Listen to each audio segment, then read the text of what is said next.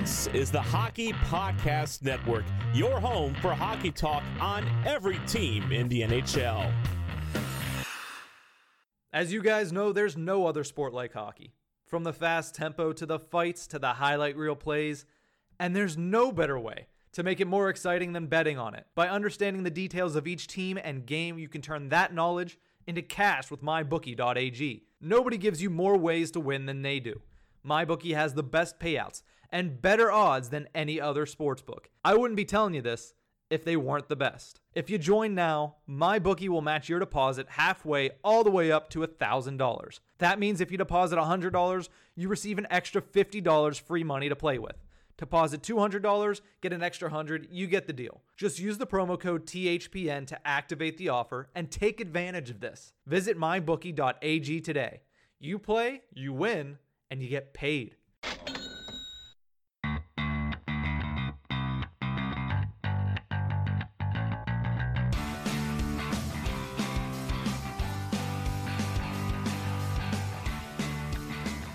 While the guys of the Pittsburgh Penguins are enjoying the Florida weather, or at least were enjoying the Florida weather all of last week, we were stuck in the frozen tundra that is western Pennsylvania. I know you didn't get as nearly as much as I did where I'm at, but how was your weekend, Nick? No, I definitely didn't get as much as you did, but hey, it finally snowed here and Mhm. it got me sick, kind of. Uh, well, I guess we can say the winter weather in Pittsburgh is one for one with you. yeah. So, welcome to the Tip of the Iceberg podcast brought to you by the Hockey Podcast Network. My name is Nick Berlansky. I'm joined, as always, as you just heard, by Nick Horwat, who's a little under the weather today, but you know, he fights through it just like all the Penguins have been doing through injuries. So, it's a brave and heroic thing you're doing today, Horwat. I commend you for that. Man, the video that we just that we're taking here cut out a lot on that, but I'm I'm assuming it consisted of brave, heroic, commending me. Thank you. I'm glad to be Yes. here. Yes, it was I think Mason's taking up a lot of the Wi-Fi. Ah, see, as long as we have the uh, the audio going on in each individual feeds, we should be good. So what we're Yeah. gonna do today is we're gonna talk about the Pittsburgh Penguins Florida road trip, ending off their three game road trip that they had. They played the Tampa Bay Lightning as well as the Florida Panthers. You predicted that they were gonna go two and zero. Yeah. I predicted one and one, but I was also incorrect because I said they would beat the Lightning and lose to the Panthers. So we'll get into it first by starting by talking about the Tampa Bay Lightning game. The Pens fall four to two to the Lightning, which is three to two with an empty netter. I'll get through the goal review real quick. First period, Tampa Bay scored first about halfway into the first period. Mikhail Sergachev takes a shot that bounces off of one of the Penguins' defensemen's skate and past Matt Murray for Sergachev's eighth of the season, assisted to Hedman and Johnson. A couple minutes later, Tampa Bay makes it two to nothing with Steven Stamkos scoring on a two-on-one with Brayden Point, and that is where the first period ended.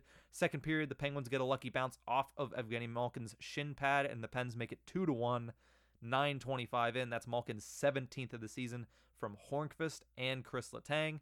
Tampa Bay responded less than a minute later, making it 3 to 1 with Anthony Cirelli scoring his 14th coming down the off wing and beating Matt Murray to his blocker side, and that is where we went into the third period at a score of 3 to 1 in favor of Tampa Bay. Pittsburgh cut it to 3 to 2 with a John Marino goal, his fifth of the season, coming up into the slot and stepping up in the play and receiving a pass from Evgeny Malkin before burying it past Andrei Vasilevskiy. And as we mentioned, Tampa Bay was able to capitalize on the empty net, making it 4 to 2 with just 33 seconds left in the game. That's Nikita Kucherov scoring his 25th from Hedman, who gets his third assist of the game, and Vasilevskiy, the goaltender, gets the good goalie assist there. So the Penguins Ooh. fall 4 to 2 to Tampa Bay, and really, I think the big storyline of this game, and anybody's really thinking of, and we're going to mention it and talk about it later, is the Penguins had a five on three for just over 90 seconds in the third period. yeah. And they were unable to really even get anything going. Yeah, it was And we're going to talk a lot about it. So, what did you think about that specific power play?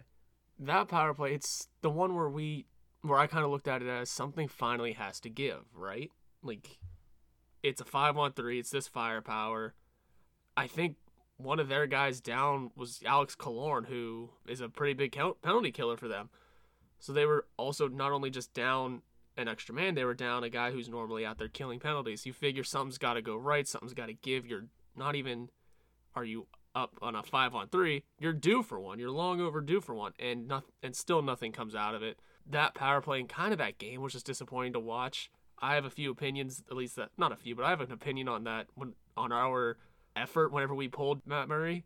Boy, it we stood there. We didn't move. The second Murray left the net, I think everyone stopped skating. And it was noticeable. Like we had it for a split second and then we got rid of it and then it looked like it was just standing and gliding. I don't know what it was. I don't know if I just saw that or if anyone else feels this way, but it looked brutal. Yeah, I know Josh Yohe in his post game assessment for the Athletics said about the same thing that he wasn't happy and Mike Sullivan wasn't really happy with the way they played with the empty net either. And it's a thing of other than that time, because it did not look like they were playing all that hard that time, and it did not look good when they had the empty net. The majority of the game, I don't think the Penguins played all that poorly. Right. I think they came out to a bad start, which we learned if you're going to do that against a team like Tampa Bay, they're going to run you over. Right. And the Pittsburgh Penguins were just playing from behind. Pittsburgh didn't look bad, but Tampa looked worlds better. Yeah, Tampa was definitely far better. Vasilevskiy made some big saves. I mean, Matt Murray didn't play terribly again. I believe Hmm. it's he's still improving as the season goes on now, which is great. I like I believe he's been getting a lot better. He's been getting a lot better in between, you know, the ears too. Like he's his head game is much better it seems. And, you know, going forward with this team, it's going to be fun to watch. I know you know having two goalies is a good problem to have. They're both playing very well. Matt Murray's coming back into the fold a little bit more, and there's still absolutely no word on the John Marino thing, but I know that's something we wanted to get into. Yeah, and at this point, let's just closing statements on Matt Murray. He did play a pretty good game, 26 saves on 29 shots. If you looked at the first two goals, and I mentioned it earlier, one of them, the first goal was deflected by your own teammate, Right. and the second goal was a two-on-one with Brayden Point and Steven Stamkos. And as much as I don't think Brayden Point is a superstar in this league, which I still don't, he's still able to execute that play, and Steven Stamkos is able to finish it. There was no chance for Matt Murray on that play. So when Right. you're talking about two of the three goals he gives up being grade A, 95 percentile chances for the Tampa Bay Lightning of all teams, I don't think that's really anything to scoff at for Matt Murray and his performance in that game. So you mentioned the John Marino injury. He was Yeah. struck in the face with a puck after it was deflected by his own teammate Zach Aston Reese. The initial reaction by Sullivan on that night was that it didn't seem that serious and that he was to be evaluated, which is later today on Monday as the team returns to Pittsburgh. When they played in Florida, Juuso Riikola was able to jump back into the lineup because of this. Justin Schultz was promoted to the second pairing alongside Marcus Pettersson, which we saw a lot towards the tail end of last season as a pairing. And then it was reported, weirdly enough, before that game in Florida Yeah. by a lot of non team sources that he has a broken cheekbone and requires surgery and a six week recovery time. But the team hasn't confirmed anything yet. Like I said, Mike Sullivan said that he will update us later Yeah. today. So And we don't really know what's going on with that. So whenever the injury happened, immediately it went to Mike Sullivan saying he should be okay. Um, we'll assess further. I think he said tomorrow or whatever he said that uh, right after the game. Um, after the game, it was just we're keeping him out of practice for precautionary reasons. He'll be evaluated further. Game time comes, he's not playing for precautionary reasons. He'll be evaluated further. In between those two, though, it was broken by I forget. I think it was DK Sports said KDKA, yeah. I thought. KDK said it too. Someone said it. yeah. Um, that he will be through sources of close to Marino, not even a team source, not a doctor, but it was sources close to the athlete. That he has a broken cheek. He has three broken broken cheekbones. I never saw anything on timetable. I just saw required surgery. I had to do a story about it for the fan, which was basically, you know, it was um, sources from the athlete or close to the athlete that he requires a surgery for multiple cheek, you know, multiple broken bones in his cheek, and that was it. I never once put in there saying a timetable because I never saw a timetable until you said something. But then Yeah. comes and goes the game, and you know he's Mike Sullivan's still saying he'll be evaluated. uh, He'll be continue to be evaluated. At this point, something's got to be up. I don't want to be the one that harps on it's a playable injury because it is, but you don't want that situation to happen.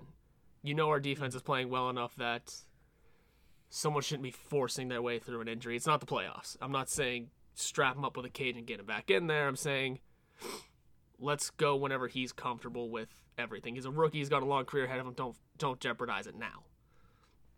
Yeah, and I agree with that. And if it is playable, that's what they're going to look at later today. Is if he requires surgery, it's not playable because he's Right. going to need to recover from surgery. If it's possible for him to play without surgery, he'll probably play. I would assume later in this week, possibly. But the thing that's weird is you mentioned it. They went to sources close to the player, and in almost every injury case, we usually never see stuff from sources close to the player. This stuff's usually, especially in the midst of a season of a team that is in the tops of the league, in the top five of the league perennially, it's a lot of the team has to break it. So that's Yeah, why I it- think a lot of it was weird because I, I usually check when I look for stuff like that. I check the Penguins official Twitter page, obviously. I check Inside Scoop, Always. Pens Inside Scoop, excuse me, and I check Dave Molinari, who works for DK Pittsburgh Sports. Those are my those are my three go tos. None of them said anything of that kind. And even after this news was broken by, I think you said DK Pittsburgh Sports is where you saw Yeah. it. I saw it from KDK. Those three were quite silent, and there wasn't anything about it. So that's what's weird to me. We'll of course figure this out later today, unfortunately. So we'll talk about it probably on our Thursday episode. But it's Yeah. just a we- it was a weird scenario during that entire Florida trip because Marino also stayed with the team through the Florida game. Oh, okay. I mean, I figured he wouldn't go home just to be with the team and to possibly get in the game on Friday or against Florida if need be. But it wasn't exactly a situation that you wanted to see. The other thing too is I, you know, no one really saw any, you know, pictures or anything of the injury.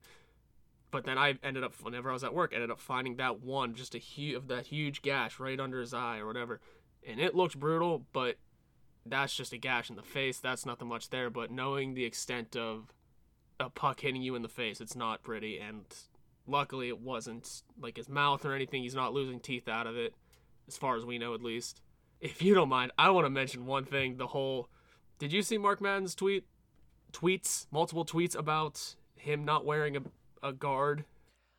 Yes, I, I did see that, but go ahead and, and enlighten our listeners. So the super genius, who I am, I'll openly say I enjoy his stuff sometimes, but this one killed me whenever he was mentioning that John Marino, his whole hockey life, had worn a face guard, a face protection of sort. Which, granted, mm-hmm. At this day and age, everyone does that Yeah, a- until they wear a cage. yeah. They have to. They have to wear a cage. I know the CHL backs off on it. Um, NCAA requires it. You know, it's kind of your choice at, for most leagues. Then he takes it off in the NHL because that's what, you know, everyone does. And he said, wow, so he wears a face guard his whole life, takes it off for a year, and something like this happens. There's absolutely zero correlation here. Mm, None. Yeah, not one bit. Yeah, a someone and screw it, I'll name names. The Pens Chronicles guy of all people had the great response of saying you did you weren't bitching about this whenever it happened to Crosby. Fair enough, because Yeah. Crosby again did the same thing. Got to the CHL, stopped wearing it there because he didn't have to there. Also, years in the league later, finally takes a pus- puck to the face. Mm-hmm. It's That was 2013. It was Iginla's first or second game here. Yeah, it was 2013 season, so he had played for almost eight years in the NHL before that happened. It's just so happened that this happened to a rookie in John Marino. So that that begs the question, Horwat, do you think the NHL should take more precaution when it comes to players wearing full face shields or having more protection for the face area for NHL players? Because we're already on the topic, so we might as well stick with that. I just I don't think they need more. I think more or less it should be more available. Like if a player wants to wear a cage or a fishbowl mask on their own, they should be able to. I'm not. I don't. I mean, you can now. Um, I don't believe there's anything against it, as far as I, I know. there was unless you're hurt already. I don't know what the exact rule is. I think if there is a rule that's you know you have to have a facial or like some sort of head injury before you can wear a mask of that kind, then they should take that away because giving the players at least that opportunity to freely and openly just kind of wear a mask for their own protection is good. I know the visors can be huge. We've seen some big ones in our day, but it seems, you know, these days guys are usually wearing the smaller visor because whether they don't want to wear one at all, but they're grandfathered into this new rule of Mm-hmm. if you're drafted after a certain date, which at this point is official for everyone. Um, Almost everyone, yeah. I, I forget what the date is. Though. I forget the cutoff. Yeah, I'm not sure exactly when it was, but even the people that were grandfathered in, a good bit of them started Still wearing full face switched shields. over, Like, yeah. There's not many people that I can think of off the top of my head in the NHL that still go without a visor. I think Zach Kassian is one of them, but that that's that is it. Kassian, Chara, and Ryan O'Reilly are three that I can think of off the top of my head. Yeah. And to further your statement on the full face mask thing, in the NHL, the full face mask is not permitted unless of a medical necessity. So that is where they currently stand on is that you're not allowed wearing it unless there's some medical issue where you need to be protecting your face, which like you mentioned, we already had that step from players now have to wear at least the visor and Yeah. whether that be Carl Hagelin wearing the visor on the, the what looks like the crown of his head Right. or it has to be on there for players that are drafted now.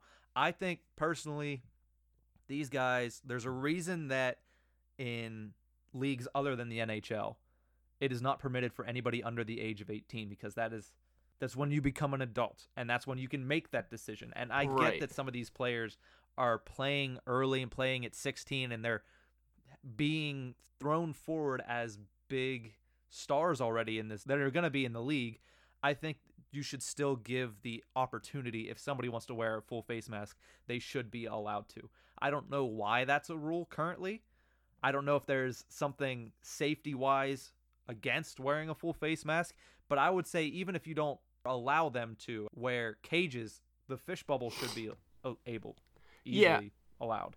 Yeah, I think part of that might also be because of how at one point how prevalent fighting was in the league, and you don't want these guys fighting through cages, which I understand because you also they also don't want these guys taking their helmets off on their own anymore. Yeah, I guess that's true. So too. there's steps to it, but at the same time, you got to figure if someone's wearing a cage, they're not the kind. They're probably not the kind of player that'll want to step into that. I'm not saying make the cage mandatory. I'm saying make it, you know, a thing that if the guys want to wear it, that is their selection. Okay. Just the amounts. I just feel like what might affect that is the amount of like, you know, hands and face stuff that there is. You see it after every whistle in a rivalry game. It's the thing that happens and I guess there is a give or take with all that. Maybe a lot of players will also hold back from another guy because they have a cage on. It's a weird thing. It's something that the league sh- not should look into, but you know should have an eye on to to know what the, players want. Do they want to keep their you know million dollar faces protected, or they you know not really caring that much? It's something that an NHL. It's that's more of an NHLPA situation, I guess, because it is the players that have to make this decision themselves. Yeah, and that's that's the big key word that you said is decision, and that's what we both I believe said is we just feel like the players should have the decision whether or not they want to wear it. Because also I understand that some players that have not been have playing without a full cage for this long of time, it would be an issue with them for visual reasons Right. as well. What we think is it's all depend should be dependent on the player if he wants to or not. But this is all sparked out of the John Marino injury, of course. Let's do one more thing to wrap that up. Is what is do you think the impact of John Marino if he is out longer term? Man, and then it's just another. Obviously, it's just another injury on our list. For one, um, for two, um, we still don't have too much of a timetable on Brian Dumoulin coming back, and we see how thin our defense is getting.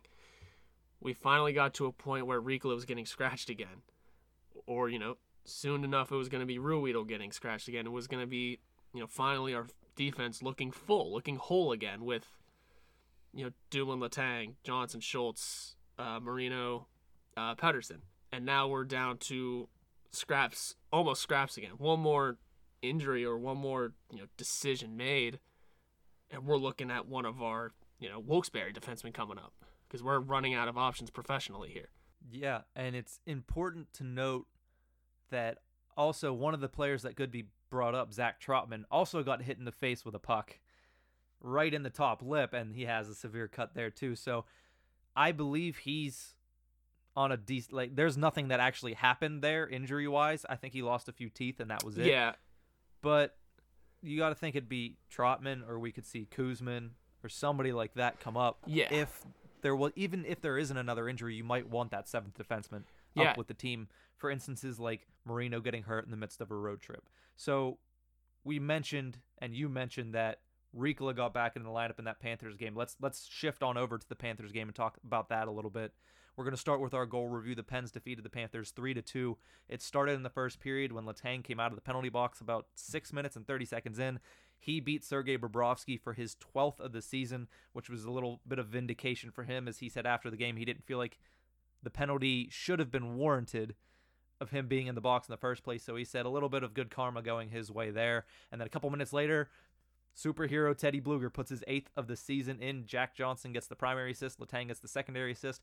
If you want to call them that, because all Johnson did was shoot the puck and miss the net completely, and it went right to Teddy Blueger. But the Pens, nonetheless, up two to nothing. A little bit later, in the last half of the first period, Mike Hoffman scores his 21st of the season. Assists to Frankie Vatrano and Tony Nato, making the score two to one in favor of the Pittsburgh Penguins after the first period of play. Moving on to the second period of play, the Pittsburgh Penguins finally break through. And we'll talk about this a lot. They finally break through with a power play goal. Sidney Crosby tips in his 10th of the season, assisted by Jared McCann, who is playing the near boards, and Evgeny Malkin, putting the Penguins up 3 to 1. Less than a minute and a half later, Florida makes it 3 to 2. Brett Connolly puts his 17th goal of the season past Tristan Jarry. Vinny Trocheck, who seems to score every single time the Panthers play the Pittsburgh Penguins, he gets the primary assist. Mike Hoffman gets the secondary assist. And then that is it. From that point on, no more goals the last 35 minutes of the game. Tristan Jarry shuts the door down, stands on his head, 35 saves over 30 or 33 saves, I should say, and 35 shots, included a late game flurry that saw him make several top notch saves and the breakaway in the last second. He stands on his head. Pens win 3 to 2 in a game that maybe towards the end there they didn't deserve to get both points, but they hold on, they get the 2 points here and they take half of the points and split the series down in Florida. What did you think about this game overall? I had to work, so it was interesting just watching the updates come in. I kind of forgot a game was happening come the last, like you said, 35 minutes, as I wasn't getting any more notifications. Seeing Jarry stand on his head is great. I saw a tweet that with Crosby's 10th goal, we are now the second team behind of all teams, the Nashville Predators, to have nine players, I believe it's nine, with 10 or more goals. Hmm. The Predators are not having a great season, but they have nine players with 10 or more goals. Yeah, they probably all have 11 or 12. Yeah, that's what I was thinking too. But Meanwhile, there's the Pens that have a couple guys in the 20s. yeah, but we have nine players with 10 or more, and it's, I can't remember them off the top of my head. You got stats in front of you? I don't have the stats. Were, were we naming the nine players that have 10 or more goals? I believe it's nine. I should probably double check that number before we go anywhere. But that would make Crosby, Malkin, obviously Jake Guentzel, I'm qu- Bryan Rust. Thank you. Where are the stats? Chris There we go. Letang, That's right. Brandon Tanev, Jared McCann, Patrick Hornqvist. Tanev is 11. That's right. And Dominik Kahun. and Dom Kahun. He has 10. So, believe we got them all. If not, go I look it up so. yourself. It's it it's a fun little fact. We're the one of two teams in the league, and we're probably the better team out of the two that has that real nice statistical number right now. Other than that, the game I like you mentioned, we got we went one for one in the power play, which is what has been killing us for a lot of the season. We we stopped that one for a little while. It seemed after going on a long streak without a power play goal. Last few games, we went 0 for 11. Now we've picked up the one against Florida, and is it, is it another turning point for us with it? Let's certainly hope so. I mean, we'll talk about the power play a little bit after we come back from our break, but before that break, I just wanted to talk about one more thing about the Florida game. When the goalie was pulled, the Pittsburgh Penguins did not look good and could not clear the puck. That was not a good sign for the Pittsburgh Penguins. But the other, let's say, first 16, 17 minutes of the third period, the Pittsburgh Penguins played extremely good third period hockey for a road team. It's something that we didn't see when they played against Washington. The entire third period against Washington, the Pittsburgh Penguins were on their heels. They were giving up chance after chance, and luckily, Matt Murray was able to shut the door. This time, the Penguins spent time, even though they didn't score, they spent time in that offensive zone a lot more. They got shots on Sergei Bobrovsky. They forced pressure. And what they did, basically more than anything, is they made sure they get pucks deep into the zone. That's the old saying Gotta that everybody deep. says in their interviews get pucks deep. And that's what they did in the third period. And that's what you want to do on the road with a lead in the third period. And the Pittsburgh Penguins were able to do that against Florida on Saturday night, and they were unable to do that against Washington the previous Sunday. So it's good to see that they learned from that experience in Washington to play a better game. Now I get Washington might have a little bit more of an offensive prowess than Florida, but not by much. Right. And Florida, their team speed is ridiculous. Watching that game yesterday, just seeing how fast players like Sasha Barkov and Mike Hoffman are, and not even Mike Hoffman, but Vinny Trocheck.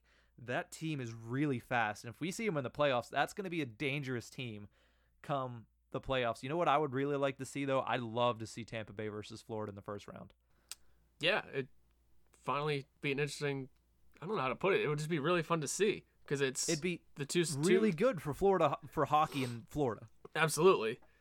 Um, and they're two very fun teams that I feel like we don't see play against each other very often. Mm-mm. Not that it's maybe because it is two Florida teams and it's very unnoticeable, but Well, I mean, the national media doesn't like like us to see any good matchups. That's why we, instead of getting the Battle of Alberta on national television, get the Kings versus the Lightning, or just another Chicago game. or yeah, or Chicago versus Chicago B team. Yeah, their practice. No, that'd be an interesting one for sure. It's it's getting toward that time where we start talking about playoff matchups and who would be a fun matchup, who we want to see, who we don't want to see, who's going to be in, who's going to be out. Florida looking like they might be in, depending on how things fall, I guess. It's going to be really interesting between them and Toronto for the third seed in the Atlantic, and then also those teams are still fighting for a wild card position too. And you never know what Philadelphia is going to do. They might drop out of a playoff spot, or they might beat Washington seven to two again. Right. Who knows? It's just going to be an interesting final, what, two months from now is Yeah. the end of the season. So it's going to be an under, yeah. interesting two months. So the tip of the iceberg and the Hockey Podcast Network have partnered with NHL Shop to give you, our loyal listeners, the opportunity to up your NHL apparel game. Whether it's NHL memorabilia, hockey cards and collectibles, or even simply team apparel, we've got you covered. Just visit us on Twitter at Iceberg Podcast and click the link in the pinned tweet for some awesome deals at NHL Shop. It's time to gear up, Pens fans, and gear up for the NHL playoffs. But if we're going to gear up for the playoffs, you know what really needs to gear up? And we've mentioned it an awful lot on this episode already. That's the Pittsburgh Penguins power play. So when we come back, we will discuss the Pens power play struggles and what they could do to improve heading into the last quarter of the season. We'll be right back. You're listening to the Hockey Podcast Network on Twitter at HockeyPodNet. New episodes every Monday and Thursday. Download at the hockeypodcastnetwork.com or wherever you get your podcasts from. Welcome back to the Tip of the Iceberg podcast brought to you by the Hockey Podcast Network. I'm Nick Berlansky. He's Nick Horwat. You've probably already been listening for the first 30 minutes, so you already know that. So, what we're going to do now is we're going to talk about the Penguins power play unit. They went one for one in Florida over the weekend. They're three and one since the All Star break, but it probably could be four and zero if not for a seemingly dormant power play unit. Like we said, they they broke through against Florida on Saturday night. Sidney Crosby getting the power play goal, ending up being the game winner.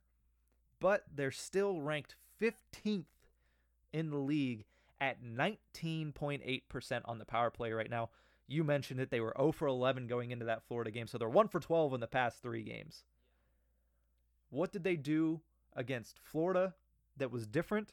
Well, for one, they switched Letang and Schultz on the top unit. And two, McCann was on the wing over Bryan Rust. So that's how Mike Sullivan decided to try to change it up, and it worked as of right now. They're one for one with that unit. Yeah. Um, But is that what it's gonna take for them? I don't know if that's what it's gonna take exactly. It's our power play has been streaky all year. We've known this. This isn't the first time we're having this the discussion of when will our power play score again. Chris Letang has always been an enigma with our power play for some reason. This isn't the first time he's been taken off of it for Justin Schultz.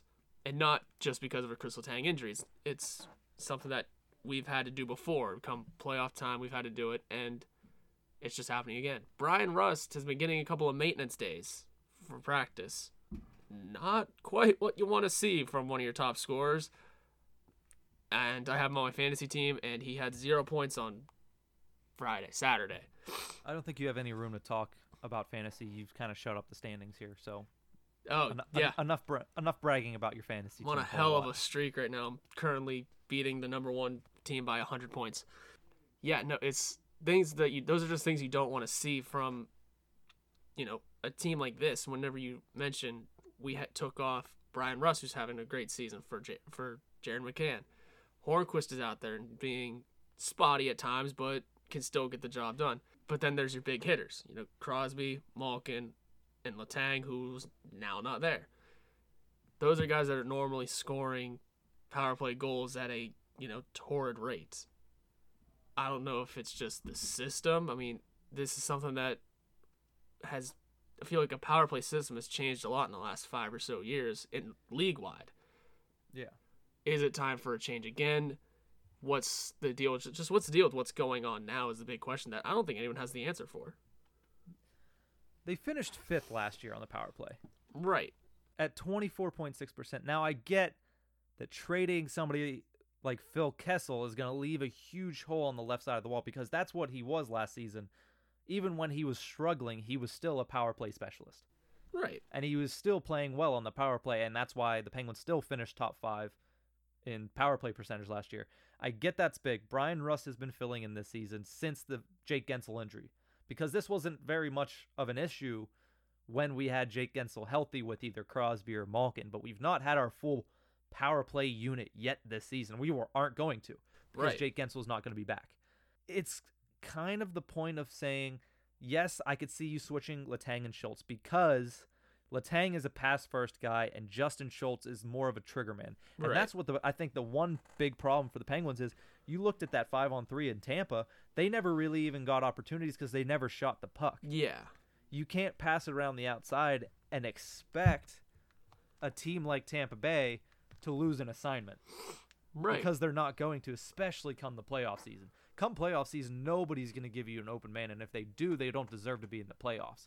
So the thing is, you need to get more pucks onto the net because you look at Letang, you look at Crosby, you look at Hornqvist, who's just a net front guy, honestly, on that power play. Yeah. So he's not really going to possess the puck a whole lot. It's a lot of pass happy people. And I know that it sounds really Yinzer esque and Yinzer mouth breather, as Troll would say, to say you got to shoot the puck more. But We do. really do because we see what happened whenever we put Justin Schultz on there. We get more shots onto the net and we get more opportunities on the power play. Whether that leads to more goals on the power play remains to be seen, but you get more opportunities. Eventually, the goal numbers are going to start coming with it. So I agree with putting Justin Schultz on that top unit. Also, it gives Chris Letang some time to relax Right. and to not be on the ice, Yeah. which we do, and we say it every year. And obviously, he can handle the workload, but whenever, especially whenever he's playing with Jack Johnson, we need to lighten his workload to make sure he is at the top of his game whenever he's out there at five on five, not necessarily at five on four, especially when you have somebody like Justin Schultz who can run the power play. The McCann over Rust move is it's semantics. It's Yeah. we need we need new blood on here, and Bryan Rust has hit a little bit of a cold spell when it comes to goal scoring and getting assists and getting points. So I like moving McCann up there. It's just something that's going to switch it up. Two guys that have similar skill sets when it comes to the power play. So other than that, all you really need to do is have your stars figure it out. Yeah, and they are they're all guys that can figure it out. This is a team that can in fact, like you said, figure it out. Like I've said, figure it out. It's not the hardest thing to do. You said, you know, the key is to shoot more and that's something we're not doing. I am one that understands you can't just shoot it willy nilly. Sometimes you have to. Let's be mm-hmm. honest, sometimes you do just have to get a puck on net. Even if it hits a body, at least you're giving an attempt at making the other team move a little bit.